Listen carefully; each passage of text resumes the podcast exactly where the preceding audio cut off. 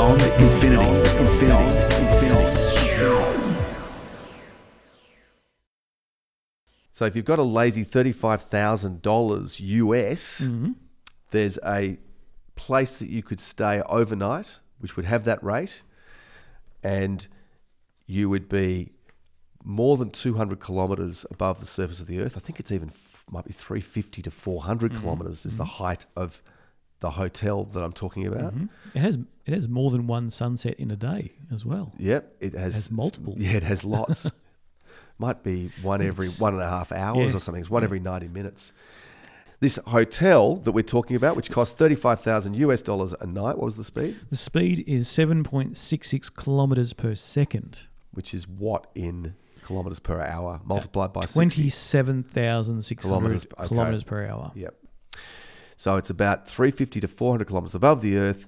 And this hotel, as you may have guessed, is called the International Space Station. And up until now, it's been a, a multinational collaboration Canada, Japan, Europe, US, Europe, yep. US, Russia, uh, yep. and, and Russia. Russia's provided the transport to and from since 2011 when the last space shuttle flight took place Mm-hmm. these these modules that are attached to a, a central frame, and this thing was put together, assembled from about 2000. I think it became complete or virtually complete from about 2001 onwards, Mm-hmm. and then there have been some additional modif- you know additions made, Yes. uh, modifications, and the like. So you've got a thing. It's I think the interior space. It might even be the size of one or two 747s. So the length of it is 72.8 meters or 239 feet with a width of 108.5 meters with which is 356 feet. It's got a pressurized volume hmm. of 931 and a half cubic meters. So if there's six people up there, which there are, like they were originally intended to be 12 at a time. Mm-hmm. And I think they just found it was too, Oh, consuming the oxygen. too ex- and- it was too yeah. expensive, I Yeah. think, to have them there to send up the consumables by rocket. As I said, the Russians have commanded that, that operation. They're the only people who can fly people in space at the moment, is Russia. Mm-hmm. But that is set to change soon because uh, SpaceX has got its own Dragon capsule, which is going to take astronauts up to the ISS. So Russia's run or, or their monopoly on transportation to and from low Earth orbit mm-hmm. is going to cease. That's its its days are numbered, mm, mm. but it hasn't hap- happened yet. So hence the the sort of costs involved in running this thing. It was originally going to have twelve too difficult, too expensive not enough benefit, whatever. And it's been halved for most of the time. So you've got a very big space. They, they run their science. They do broad science. I think it's I think the charter of NASA's laboratory up there, or the American laboratory anyway, is R and D.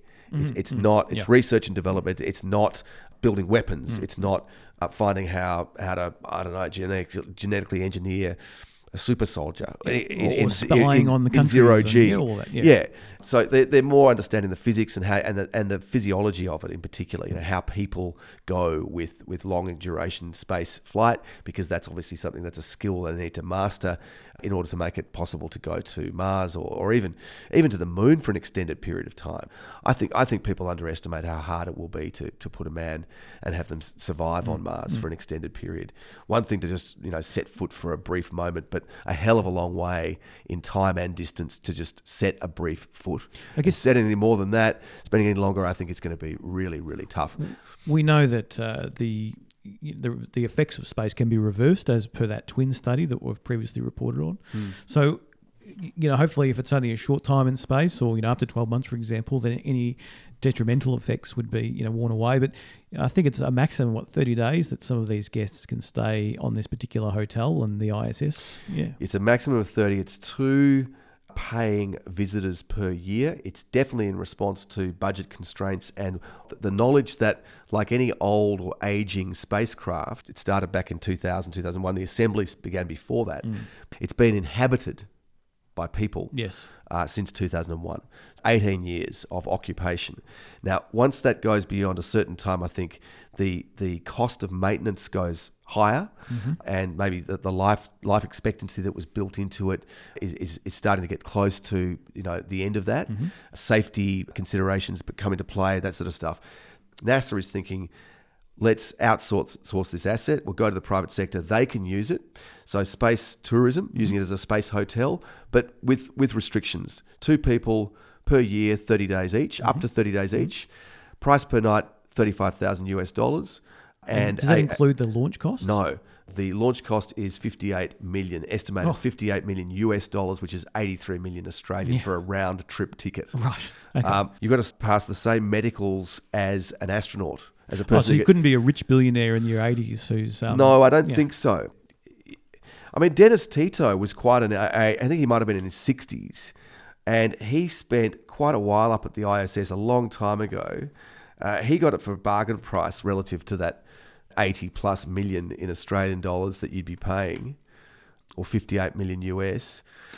So that was Dennis Tito back in the early days of the ISS's development, paying 20 million US dollars and having a week up there. Yep. As far as I'm aware, I think he did have to do some some training and stuff, but it was, you know, I don't think you need, you need to be the Incredible Hulk to go into space. Basically, mm, mm. you know, you, you certainly got to deal with some G's on takeoff, and you know, you got to not freak out too much. Uh, Well, the indemnities you have to sign. I Yeah, mean, you- yeah. You, you're giving away everything Absolutely. essentially. Yeah. But the bottom line is they want to make money out of the International Space Station because they need to. They re- recognise that there's people who uh, will pay, and, and NASA's very much just putting its toe in the water and saying, you know, how can we use Mm. this asset commercially? We're responsive to the industry, or we want to we want to nurture industries that can take advantage of that zero G environment for learning about manufacturing processes, material sciences, all that sort of stuff, all the benefits of being in in zero G.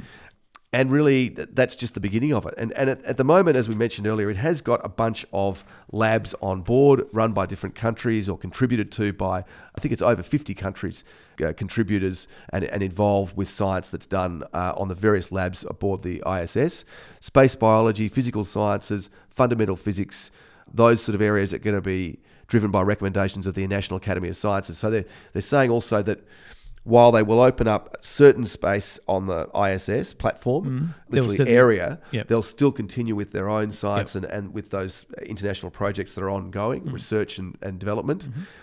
And they will respond to the market demand for extra time and space. Mm.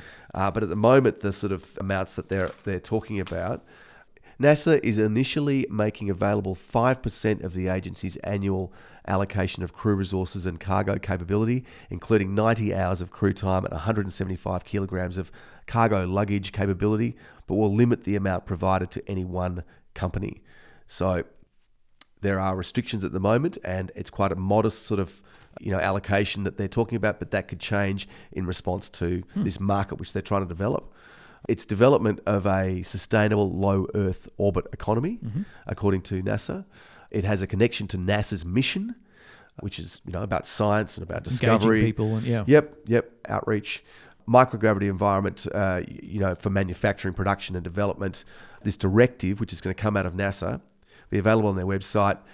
Uh, NASA.gov is going to enable commercial and marketing activities aboard the space station and address manufacturing, production, transportation, and marketing of commercial resources and goods, including products intended for commercial uh, sale on Earth.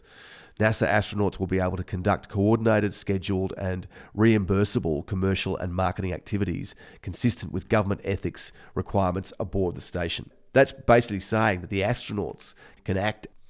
If there's a task to be done, an experiment to be carried out for a private company, the astronauts can do it up there because they've got the training to be there. Yes.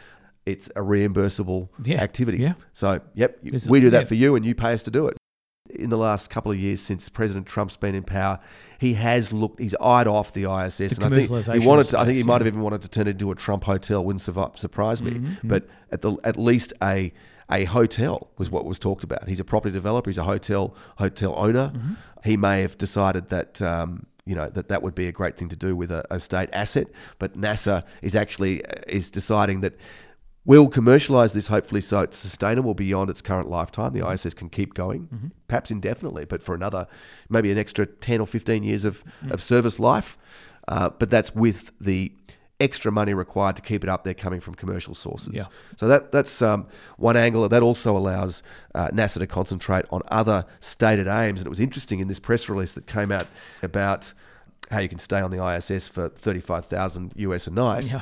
was the claim that they they will save money through the commercialization of the International Space Station, divert that towards getting men and women back to the moon in 2024. Mm. Right. Now, that's contrary to Congress when the Trump administration, which runs NASA, which provides funding, Mm-hmm. tried to get the extra money it wanted to kickstart that 2024 lunar landing Mm-hmm. target. Congress, which is Democrat controlled, said no.